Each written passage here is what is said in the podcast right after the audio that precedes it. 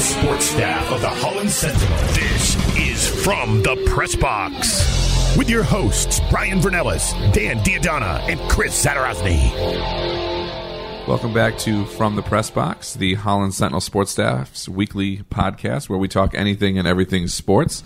Um, I'm sports editor Dan D'Addona, along with Assistant Sports Editor Chris Zadarozny. And after two weeks of very good guests, we had some athletes who were guests as well as some pocket experts uh, as far as uh, you know, a, you know, our ace in the hole for our Division Two um, expert Caleb Essink last week. Might need him Um, again in another week. I know it's just us this week, uh, so sorry about that. If you were looking to see who we would could top our last two weeks of guests with, no, it's just us.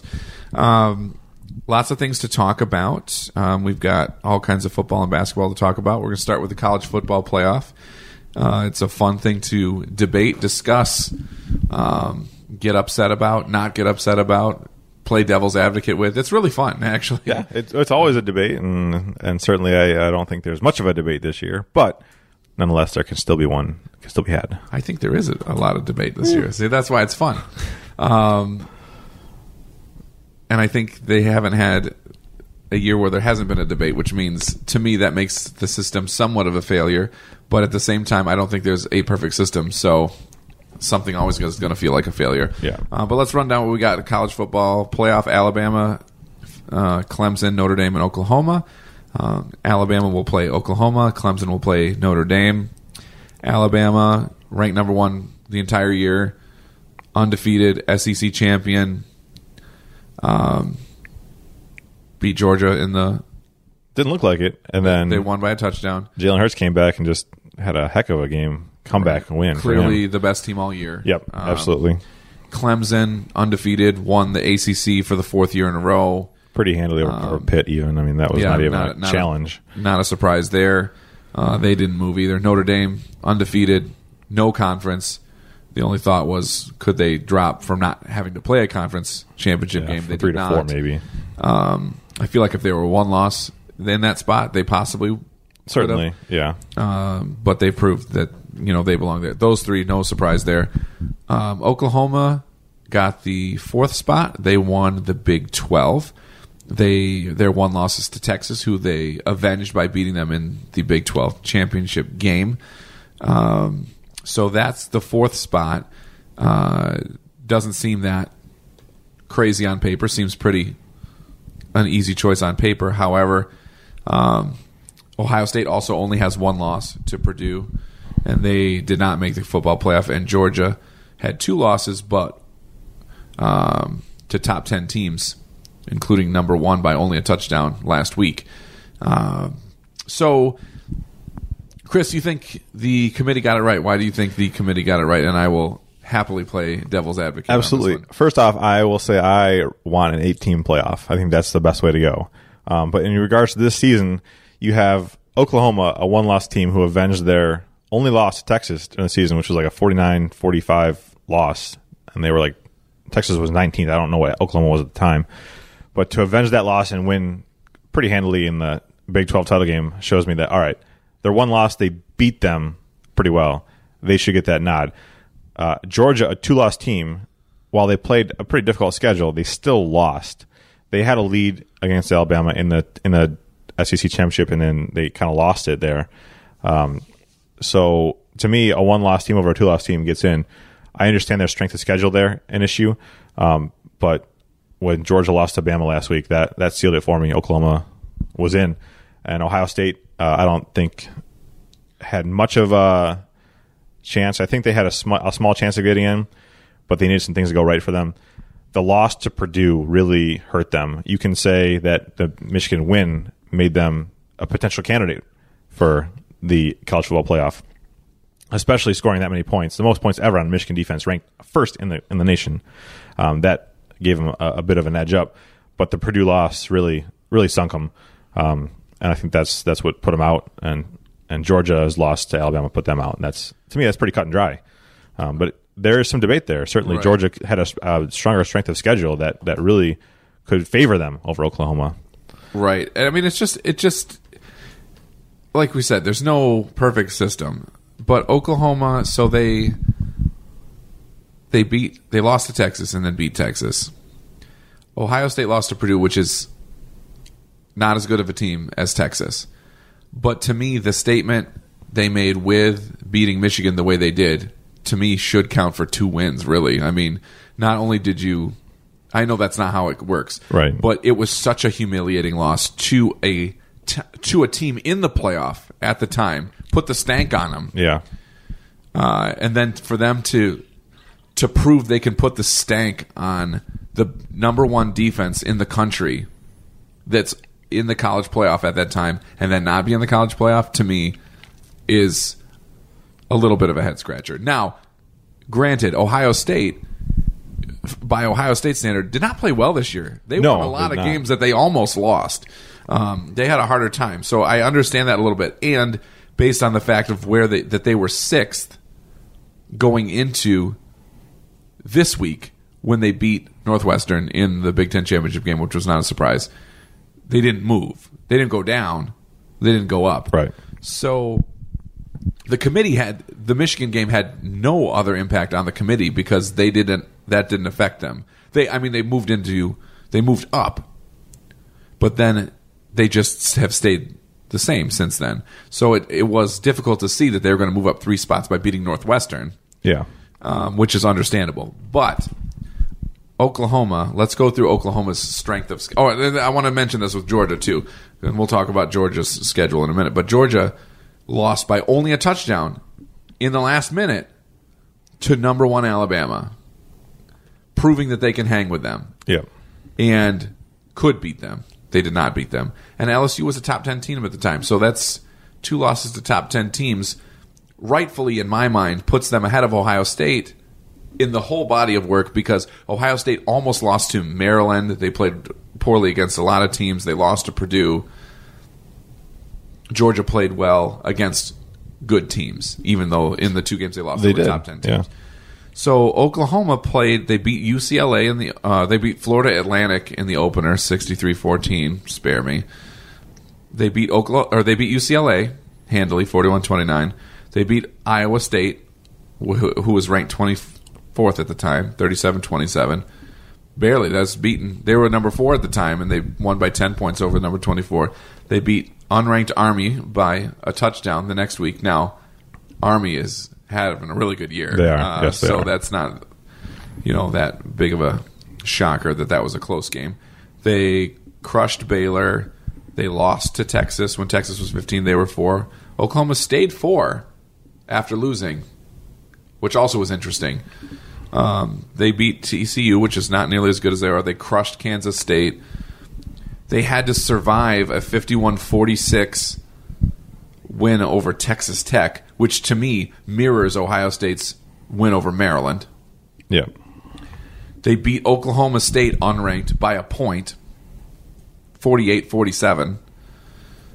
And then they beat Kansas 55 40 before beating Oklahoma, or before beating West Virginia, number 16 West Virginia, 59 56. And then beating Texas again. Now, the West Virginia win is a good win, a really good win. And the Army win is a good win. But when you're their last five let's go through their last five i know i'm sorry i'm slowing down the, the flow of the podcast here but i'm the the last five games or whatever they gave or six games they gave up 46 points to Texas Tech, then 47 to Oklahoma State, then 40 to Kansas, then 56 to West Virginia and still won that game, and then 27 to Texas, beating them 37 29. How can you be good enough to be in the football, football playoff if you're giving up 40 points five games in a row, including to Kansas? Yeah. It's, it's That's that's insane to me, and it drives me crazy about the way that the playoff is. I know it should be. I I mean, I know it's all very, very much wins and loss based, but there are years. I mean, it's happened to Michigan teams. It's happened to Ohio State teams. The team with the best defense is rarely in the playoff, Right. And that's awful. Like, I mean, there there's years where the the semifinals and the finals are games of high shoot 'em out offense. I feel like it's ruining. I don't know if ruining is the right word, but I think it's bad for football that we can't get the team with a good defense If defense wins championships, why the crap are the best defensive teams not in it? Now Michigan screwed themselves. They did. by losing Absolutely. to Ohio State and losing big to Ohio State. Um, their only other loss being to Notre Dame, who was in the playoff. Um, so I mean, Michigan's got two losses. I mean, if you want to go there with Georgia, Georgia almost lost to Ohio State. I mean, I, I mean to Alabama. They barely. I mean, they barely lost Yeah. to Alabama, and they lost to LSU, who's a top ten team. Michigan's got two losses to two top six teams. Yeah. So wouldn't that put them ahead of Georgia? But it doesn't because of the stank factor on Yes. that one for sure. Yes. But it's just really interesting to see how uh, how this all changes, and I want to get your take on the defensive part of it and just Oklahoma's. We, I mean, we talked that their strength of schedule is a little weaker. Yeah. They've, but they're giving up forty points to everybody, Chris. Their their strength of schedule is ranked 71st in the country. Ohio State's ranked 49th. So there's there's a, there's a big difference there. And if if we're debating that, Ohio State, like you said, they all their games this year they were just not they were not impressive enough. Uh, you know, Maryland, Purdue, um, Michigan State, all these games that they they should have won that prior teams have won handily, they kind of didn't, and they just kind of squeaked by. They were lucky to get by Maryland uh, late after the failed two point conversion. If that happens, that doesn't Michigan Ohio State's not even in the discussion for a playoff if if they if that ball is caught. Um, but here's the big reason why Oklahoma is in the playoff, and it's not Enlighten us, Chris. it's not defense. They have the number one scoring offense in the nation, the highest scoring offense in the nation in the last five years, and that's going to bring you in a lot of ratings. Yes. And we know it's a, and we know that is a big factor because you want ratings. You want this thing to be well watched, well talked about across the country. And if you're if you're not putting in the number one offense in the nation, you're probably not going to you're probably going to get a lot of, a lot of crap for that. Um, and to me, it's yes, the, the strength schedule is a bit of a gap, but when you're talking about the best offense in the nation, it's it's no decision for me. It's no it's no problem for me to throw them in there Okay. with a one a one loss team like that. Um, Understandable. Understandable. I'm going to play the devil's advocate again Sure, here. Just absolutely. To, just to highlight, Um, because we know who we know who Ohio State played. They played the Big Ten. Yeah. the Big Ten was kind of schizophrenic this year. They had it was you know, a down year. They had overall. They had a couple of great teams. Michigan and Ohio State, I would argue, are were great teams. Northwestern was a a good team, almost great team. Yeah, almost great team. Penn State was down this year. Penn State ended up flopping. Yeah. Michigan State. I mean, for for what we expected, Certainly. Michigan State had a bad year. Wisconsin had a bad year. That's what killed the Big Ten. Yeah. Is that the whole the one side of the Big Ten? Then Northwestern just marched right through, and then Ohio State, Michigan State, Michigan, and Penn State are all on the other side. Yeah. Um, so that didn't help. Um, so, but so we know that. So we know the, the what the competition they played. But let's let's look at Georgia, just because I want to. Sure, Um, sure. Them in the SEC, they shut out Austin Peay No surprise there, forty-five nothing to start. They crushed South Carolina. They crushed Middle Tennessee. They almost crushed Missouri. They crushed Tennessee. They crushed Vanderbilt. They lost to LSU in a top 10, two top 10 battle. They crushed Florida. They crushed Kentucky. They crushed Auburn, who had a good game against Alabama as well. They crushed UMass in a non conference. They crushed Georgia Tech in their rivalry, and then they lost by a touchdown to Alabama. They play in the SEC It's a great conference. and they lost two top 10 battles and they crushed everyone else. Yeah. That's a statement. It is. It That's a statement is. with a stronger schedule. So that may, but again, there's a really good argument for all three of these teams. Oklahoma Oh, yeah. Has the best offense and they won the Big 12 and they avenged their loss. Ohio State put the stank on Michigan as a one-loss team that- and won the Big 10 championship game. Georgia, two-loss team, they're both two top 10 teams when they crushed everyone else in the SEC, the best conference in the country. So, did they get it right? There is no, there is no that they get it right. You can never say that because everyone has different opinions. Certainly. But it's It's really unfortunate that Yeah. Georgia is penalized for losing to two really great teams. right. I mean, I mean, how do you penalize them for lo- they're supposed to lose to number one? yeah. But then they drop because they lose to number one. I hate that about football. In basketball, it doesn't happen quite as much. If you lose, if Duke's number one and North Carolina is number three or number two or whatever, if they lose to Duke, even in the like in the ACC championship or the ACC tournament somewhere along the line, they don't drop Yeah. Yeah. because you're supposed to lose to the number one team, and that's my part of what I don't like about this. You know, this rating. You if they beat, if they beat Alabama, and they almost did, They could've- probably they could have jumped to two. They could have. They yeah. could have jumped to two. Yeah. And I think they would have jumped to two. I think the committee would have had them one loss, but beating number one ahead of Notre Dame because they would penalize Notre Dame for not paying, being in a conference and playing a conference championship game. I think it would have been Clemson, Georgia, Notre Dame, and then Alabama. could have then been. Oklahoma and Ohio State would have been out. And then there actually would have been no debate. Like, I actually think that scenario would have caused for no debate. Quite possibly.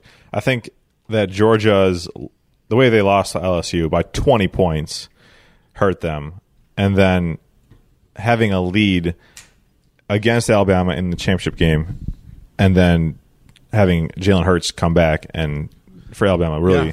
really went for them. The way they lost both games, I think, is the reason why they're out. Right. If they had That been makes sense. if they had been winning in both games and lost, they may be in because of how they. It's just I think it's how they lost to me. And I wonder too if Oklahoma had that loss to Texas and had to play somebody else in the Big 12 championship and still beat them, would it have been the same weight? Right? It might not have been. I have no idea. It may not have been. But that's I mean, I guess this is why sports is great. Sports are great. We get to I debate mean, about it all the time. We get to debate about this all the time. I don't think there's a I think I think Georgia screwed us out of having a the first ever BCS with no arguments. Um, because if Alabama then is number four as a one loss team that was number one all year, Ohio State doesn't have any argument on that, and neither does Oklahoma. Yeah. So it's just it's a shame. It's a shame Georgia Yeah. couldn't have given us. That's why they're penalized. They Yes. could have given us the final answer, and they didn't. So they're out. So so bring me an 18 playoff, please. I would love to see that because then you would get you would get Georgia, Ohio State, uh, and Michigan in there. I, I believe UCF would be the eighth team as well. Right, and then you, then then Central Florida would get a shot, They would. Yeah, they'd be eighth. They'd they would get a be- They would play Alabama. And Michigan is like we said, it's a similar schedule thing. When you're talking with Georgia, you're talking about the number one defense that lost to only two teams in the top six.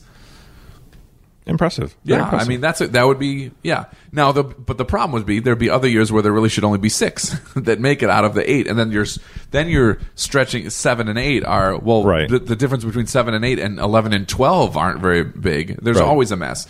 Um, unless they go to straight head-to-head playoffs like Division Two and FB, uh, the FBS, Fs, FBS, No, yeah, uh, they do straight. Yes, playoffs. something like that. Yeah. Yeah. Um, I, I hate that they have all these acronyms. yeah, honestly. it's. I think you're going to find more likely than not that they're gonna, your first six teams really are potential top four teams. The last two may or may not be on, on any given year, but at least you get that that six in there. The, Right. the main six, I You- think. you could also do a playoff where you have one and two get a bye, That's possible too. Yeah. and then you have a little bit of leeway there. I mean, for a team, for a sport that has that generates so much money, how they're sticking to the bowl system instead of playing more games that generate more money is interesting to me. Yeah. I, especially once they started changing the playoff format and all that kind of stuff. I feel like the bowl system needs to be im- imploded. I- you I want totally the agree. semifinals to be the main bowls. That's fine. You want other, you know, I mean, the New Year's Six bowls. That's great. You want any more than that? It's got to be some sort of different situation because it's just a mess. It It's just really a is. mess. So anyway, Oklahoma's in. Ohio State and Georgia are out. Um, I tend to lean with Chris on this one, but I love playing devil's advocate. Um, but Notre Dame is always the debate because they don't have a conference. They don't. They don't. And this year, there's no debating. Like they're in. It's easy. Like they've proved it. I mean, An undefeated season, they, and they beat some good teams. they beat great team. I mean, they beat USC. Well, USC wasn't a great team. They beat Michigan. They beat uh, Virginia Tech and Stanford. Yeah, Stanford was And. Syracuse. and Syracuse was a huge. That was win. a that hu- ended up being a huge 20, one. 36-3. I mean, they're impressive. They they had some good wins. I mean, that's not a that's impressive for a non-conference team to put that together. I think that always does benefit Notre Dame, though. Their strength of schedule is better than most because they don't have a conference, so Yes. they can schedule it that way. Um, but they're, I mean, they're Michigan. Obviously, at the beginning of the year, was a great win. They crushed Stanford and Virginia Tech. Pitt was in the ACC championship game. They beat them barely. Navy is decent. Northwestern was in the Big Ten championship game. Boy, Florida State kind of took a dump this They year. They did, Uh, yeah. That was not a uh, that was not a good uh, year for them at No, all. I mean, it's no. just they they tumbled. And but yeah, Syracuse they crushed, and USC they beat in the rivalry. I mean, that's it's Yeah. it is what it is. So now we move on to even more college football. Urban Meyer announcing today that he is retiring after the Rose Bowl. What's his legacy, Chris? I mean, he's won national championships at different schools. He's had great teams. He's had health issues. There's been off the field issues at both schools he's been at. What I mean, how do you uh, how do you possibly calculate what his legacy? Well, for me, if you're looking right at his record, 186 and 32 overall, with one more bowl game to play, and it's the Rose Bowl, the granddaddy of them all. In bowls, he's 11 and three. He is two and one in uh, winning uh, tournament games, and you know the semifinals and the the finals. Um, he's won three national championships, two BCS, won the first college football playoff in, in 2014. He succeeds anywhere he goes, and that's that's a great football coach right there. But However, However, he has had issues off the field, and it started in Florida with recru- with his recruits. Um, I believe thirty-one players there eventually get got arrested, and during his time there, that's a lot of a lot. arrests, um, and certainly not good. And and in I mean, Michigan State gets a bad rap, and they had like what three? I mean, yeah, thirty-one is is a heck of a lot. And one and one of those players was Aaron Hernandez, who we know what happened to him with the Patriots and how that all went down. Right. Um, unfortunately, he's one of those players, and, and it, he didn't seem to recruit very well down there with in terms of character. Um, he got into some issues with with his health. Unfortunately, I hope that gets handled and he's healthy because you don't want to see that for anybody. Um, and then he took a leave, uh, a retirement, somewhat like this. Went to ESPN for a year, then went to Ohio State, and he's been dynamite for Ohio State since he got there. And he's been a really good coach uh, up until this season when he had the domestic violence uh, issue with, an assistant, with an coach, assistant not him. coach. but Yeah. seems like he did not report properly. Report, yeah, and we handle that. We don't know the full details, and I don't think we'll ever we're ever going to know.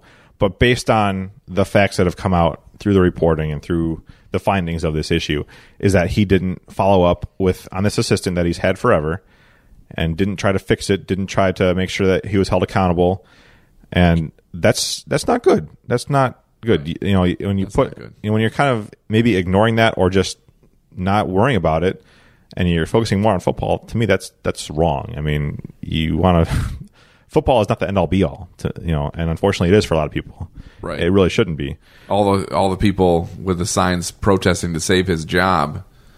Ca- it- that caught me off guard That was really in a too sense much. I mean, if if he's really basically hiding out somebody who committed domestic violence and not doing anything about it, I mean, you're gonna you're gonna protest for your football coach to keep that job, but would you protest for your teacher, your kid's Right. teacher, to keep that job? yeah why i don't know why football is be- so much larger than it it should be uh, it's really un, uh, a shame to be honest with you i i love football Yeah. but when things become bigger than football or when football becomes bigger than them i should say then you got a real problem Right. Um, and and if if you just look at how he now we don't know whether or not he he knew or how he handled it. We don't know the exact facts. Um, but uh, there was uh, thoughts of deleted texts, and that's on paper. We've seen that. Um, but the way he handled the exact situation, where how he tweeted about it, how he talked to the press about it, he never apologized to the Smiths until it a couple Right. days later. Just the way he handled himself after that showed me, and it should show everyone else, how he is as a leader. Right. Not as not a football coach. You can, he can be a great football coach all he wants. Right. This is completely separate to me in the situation, and to have a wife and and see this and not think to the first thing to do is apologize Right.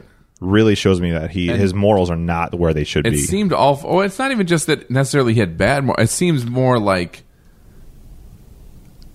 uh, indifference. It seemed like Yeah. an indifference. Yeah. and I think that that is important to point out that it was an, more than a you know not believing what was wrong, but it was just indifference. Like, well, it wasn't. It seemed like he was like, well, it wasn't me that did it. Why am I the one? right. under the microscope and and dealing with all this kind of stuff and that is kind of how it seemed with him over the years about everything and it's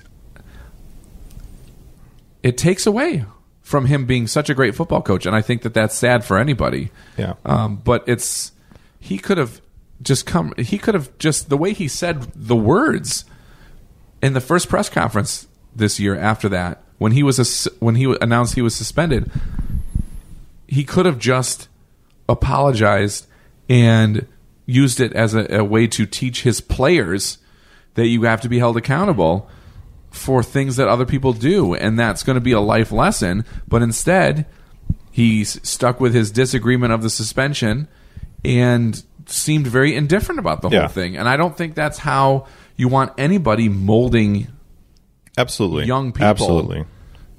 as a leader to be acting. And I'm very surprised that Ohio State didn't push more out of him as far as a way of an apology or the way he handled it. I just it was just it was it was just unfortunate all the way around. And the the indifference though, that's that's tough. That's just tough to see because you know there are other coaches out there and other human beings out there that would you know maybe first of all have reported it correctly in the first place but they would have at least shown some bit of humanity of being you know apologetic toward the victim because based on what i'm you know of all the reading of this that part is not in dispute Right. that happened and that you could just be indifferent about that it's just it's just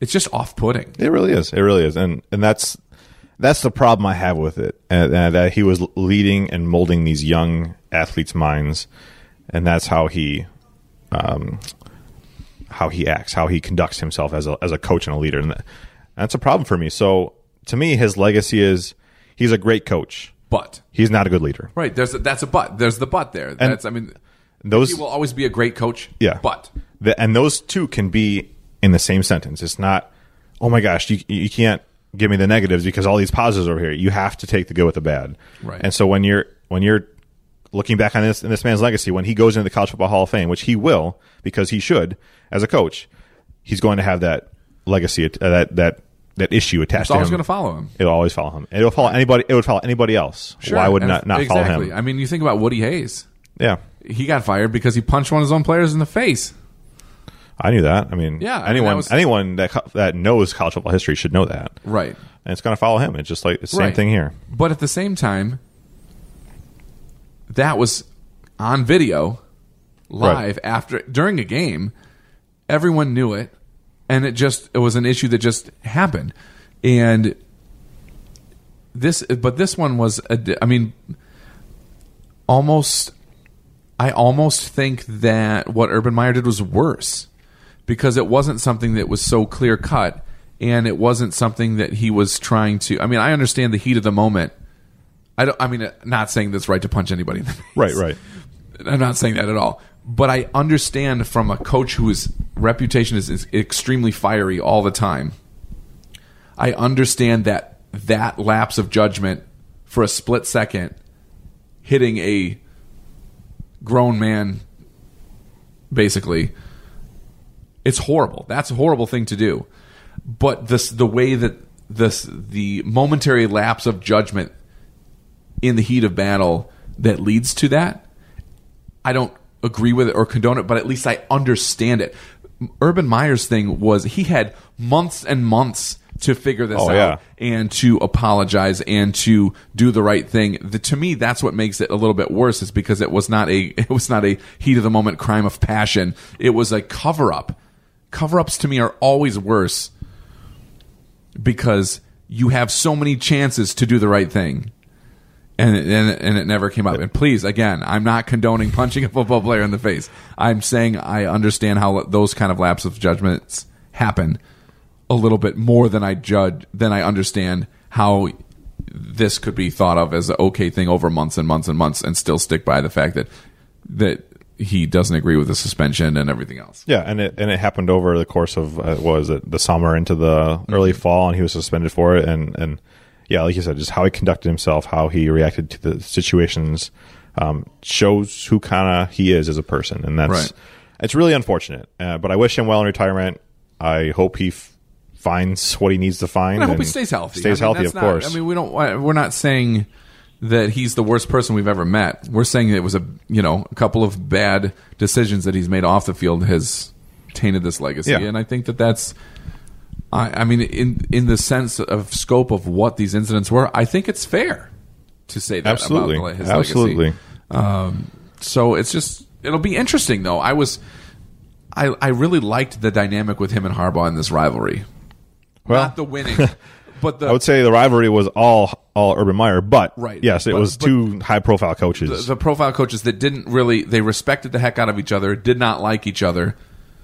I mean, most football fans that weren't Florida fans didn't like Urban Meyer anyway. So for Michigan fans, you were already getting a coach that you hated, yeah, which yeah. is great. That's the dream. It makes it- You know, it makes like- it fun. So it did make it fun. So it'll be interesting to see how things go from here. Um, but it's just a weird, it's just a weird situation, and it's a weird way to end. But that's uh, you know kind of how life works sometimes. Absolutely. All right, so we got some more football to talk about. The Lions. I don't know why we're talking about them, but they they lost to the Rams. Shocker. I, I feel like there's not much to say about this one. The Rams are the best team in the NFC. They clinched the playoff spot with the win. So there you go. I Uh, mean, that's Taylor Decker had a touchdown. That was cool. First career touchdown ever in his career, ever. of ever. Since he started playing football in first grade, he said he found the guy that caught the football. Turn- Turns out he's from Greenville over here in the west side of the state. Uh, Right. he's returning it to him, which is really nice. Um, I didn't watch, and I watched, I think, four plays uh, at lunch on Sunday, and that's that's about it. I didn't really think to watch anything else, but that that touchdown by Decker brought them within three points in the third quarter, and they had a chance. Mm-hmm. And then it was all run all the time, and Todd Gurley scored twice, and that was it. That was over. right. They did a lot of conservative play calling. The Lions did, which so you know I, I don't I don't understand why. I mean, you got nothing to lose at this point. You're already down And in you're the playing division. the number one team. I mean, why the one play that I that I uh, that just baffled me, and it was the last play before I left the restaurant uh, that I was at. They had uh, pass interference, which ended up being a touchdown, but it was called back, obviously O- OPI. That put them on the 19 yard line, third and 19. It was third and goal from the 19 yard line. They drew up a run play. You have to get to the end zone for a touchdown, and this is in the first half of the game, and you're already down. Why are you running the ball? Yeah. 19 yards. yeah, it's different if you're trying to keep, catch them sleeping and it's six, If or you- seven or eight, even. if you miss the throw, you still have a chance at a field goal. What are you doing? Like this is ridiculous. So I I just these Lions I've got a pro this is a problem right now. Jim Bob Cooter right now has has completely regressed as an offensive coordinator. Definitely. And I don't understand why he's stayed on this long this season after some really, really bad play calls. They need a fix for next year. He can stay on all he wants this year, but if he's there next year, Matt Patricia has a real problem on his hands. Yes, I think uh, that's becoming a little more clear. Um, also on Sunday, we had Kirk Cousins and the Vikings playing Tom Brady and the Patriots, and Tom Brady set the all-time touchdown passing record when you combine playoffs. Bill Belichick won his 250th, and Tom Brady reached a thousand career rushing yards. He jokingly said, "I'm going to retire now." At this point, why not? Right? Uh, so and they won. Cousins had a couple late picks. Um, they kind of, I mean, they, they were behind anyway. Um, they got beat by a better team, interesting after you know after this their huge win against Green Bay the week before, um, and then Green Bay lost again, and their coach got fired in the middle of the season. I would have never expected McCarthy to get fired in the middle of any season. Uh, but yeah, I don't think this is there's anything much to judge uh, the Vikings on at this point. They lost to a they lost to a better team and didn't play very well. I mean, that's basically the end of the Yeah, Kirk of the story on had- that. Kirk had- included, he didn't play. he had two picks, Uh, uh, and they were late when they were trying to make a comeback, uh, trying to make things happen. So. Uh, His pass rating was seventy point four. I mean, threw for two hundred one yards and average of four point six per yard. It's just not a great game from the the Vikings. Uh, no, They- their defense did not get to Brady. They did not. No, and that was what you expected and what you needed. That's how you beat the Patriots, and that's with how they've beaten. That's specifically how the Vikings have beaten everybody else, and it just didn't happen. I mean, sacking Stafford ten times Yeah. in one game, four hundred seventy one total yards of offense for the Patriots. Your defense is not doing doing something right there. right? So so they didn't get to him. They've mean, got to figure something out here in the, in the last month of the season because they're gonna they, they'll probably if they win some games be in the playoffs. They need some help, um, but they're gonna need they're gonna need to fix what went wrong in that game in order to to make that run. And I'm sure Kirk will be one of that one of the first guys on the team to, to talk about that and what they need to fix, especially for him personally on offense. He's Mm-hmm. a guy that owns up to those things. definitely, which is what's awesome about him as a person. Um, but yeah, you gotta gotta get that turned around. And they want. to I mean, they're they're in the playoff race, and but they they got to perform now. They're. I Yep. mean, if they can't, This is it. if they if they have some slip ups, they're out. I mean, that's that's that's all it is, really. I mean, so we'll see if they can bounce back. I'm sure. I mean, I'm sure they'll bounce back to a degree at least. But uh, Right now, how- they're the sixth team right now. Right. Sixth. so how? I mean, but how? Co- I mean, I, I feel like this win, this loss can't be that costly since it was the Patriots, and you kind of expect it. But it, it just depends on how they respond. the fact that they have uh, one tie is the reason why they're in the sixth spot. If they were six and six, they may be seventh or eighth at this point right now. But Right. they're going to need some help. And if they just won that game, yes, it's very possible. But they they're going to need some help going into this this last month really uh, to get going, and uh, we'll see what they Got to take care of their own business. Including a Lions game at the end of the month here that we'll uh, we'll see. that we will be there in person for. Um, all right, so on to high school. I mean, wrestling and swimming starts this week, um, so we don't have much else to talk about. I mean, hockey has started. Um, West Ottawa's had a little bit of an up and down start, but other than that, nothing's really started except boys basketball started last week. The girls basketball starts this week. We'll talk a lot more about that next week. Um, got an interesting swim matchup that we'll talk about too. Um, but boys basketball, I mean, not even every team has played two games yet, but it's already been an interesting season. Hamilton is two and zero under Nick Kronemeyer, new coach, new outlook. They seem A new look in general. new look in general with his uh, Johnny Cash type all black looks. Looks um, kind of an interesting. You know, still, I kind of think of like a Fonzie guy. He's got the, the Fonzie look to me. the Fonzie look. Yeah. He didn't have a leather jacket. no, he did. well, like no, but it, all black really kind of accentuates that. I think. All right, Nick, you got to come up with somebody better. If you don't like Johnny Cash or Fonzie, uh, Let us know. let us know who you who would like to emulate out there, and I know you're listening. Um, but that's a good good sign for them, two and zero. Um, They're looking good. Looking yeah, good. um, West Ottawa won their opener with all new, almost all new players, basically from last year's team. They're all all five of their starters graduated uh, from their state finals team, um, and Holland won their opener in overtime. Probably should have won it in regulation. Uh, a couple turnovers there led to a tie, but they surged back, and I think that's a huge win for them too. They had four guys in double figures and a fifth guy that could have been a double figures if he wasn't passing the ball to the other guys. Um, that's huge for them. I mean, that's huge for them. They had years where, I mean, Demetrius Lake was a, you know, maybe their only really good player, and then they've had the year to figure it out without him, and it was not a good year for them last year. And now this, I mean, this is a big start for them. I mean, this is. I'm not saying they're going to be a great team, but they have the chance to be a good team, and I think that that's huge if they can keep spreading the ball out. Um, that would be that would be very big for them. I'm looking forward to seeing what they can do. Obviously, without their starting five, it's, it's, a, different different look team. But all these players were on that team last year. They know how things went. Um, they played a lot of games that were blowout games. Um, they got in. They were able to run the offense that they were trained to do for this season.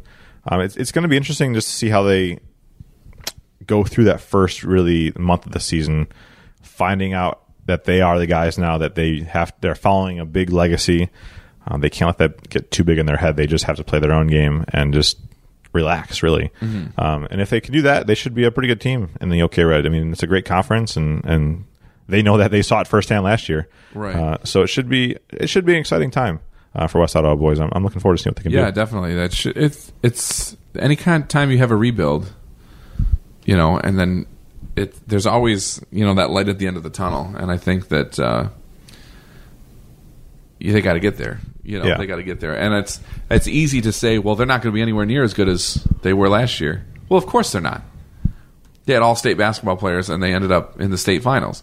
But that doesn't mean that the next group we have no idea what they're capable of Right. because they were playing behind all state players, you know. So this will be a good emergence year. They'll have their ups, they'll have their downs.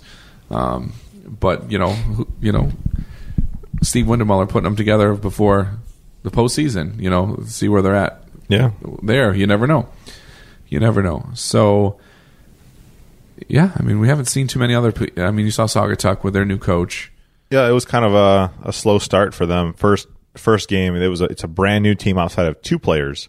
Uh, Brad Dunn and Cooper Myers are the only two returners from last year. So it's everyone else doesn't have varsity experience. They're all from the JV, uh, and it's the JV coach that's now the varsity coach, Brian Ward.